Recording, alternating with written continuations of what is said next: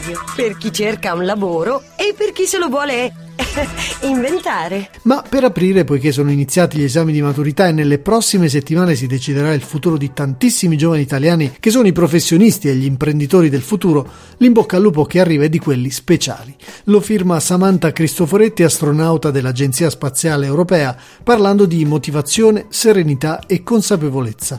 Tre parole chiave per affrontare questo primo vero scoglio della vita. Sono Samantha Cristoforetti, astronauta dell'Agenzia Spaziale Europea. Sono stata nello spazio con la missione futura dell'Agenzia Spaziale Italiana e oggi vorrei darvi tre consigli per la maturità. Anzi, vorrei darvene uno per il prima, uno per il durante e uno per il dopo.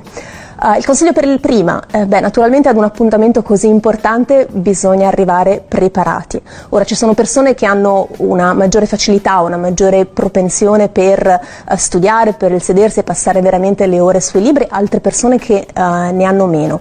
Non lasciate la motivazione al caso, cercate davvero di consapevolmente creare delle strategie che vi permettano di motivarvi per mettervi sui libri a studiare. Possono essere eh, darsi degli appuntamenti con dei colleghi che sapete hanno magari più facilità al, allo studio, può essere immaginare delle piccole ricompense che però vi potete concedere soltanto dopo aver raggiunto una certa tappa nello studio, ma il messaggio chiave qui è che la motivazione è importante e non la si deve lasciare al caso, ognuno deve trovare consapevolmente modi di motivare fare se stesso e se stessa.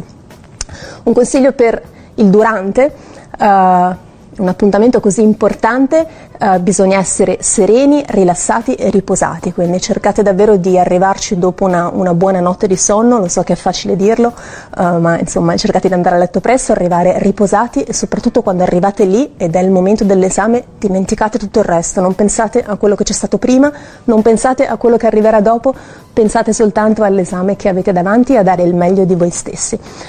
E poi un piccolo, piccolo consiglio per il dopo. Uh, sicuramente fatta la maturità, superata questa, uh, questa tappa, siete dei giovani adulti, siete dei giovani uomini e delle giovani donne. Non permettete che vi parlino come a dei ragazzini, non permettete di essere chiamati ragazzi e ragazze, siete giovani adulti che hanno la capacità e la responsabilità di contribuire attivamente al miglioramento di questo nostro mondo.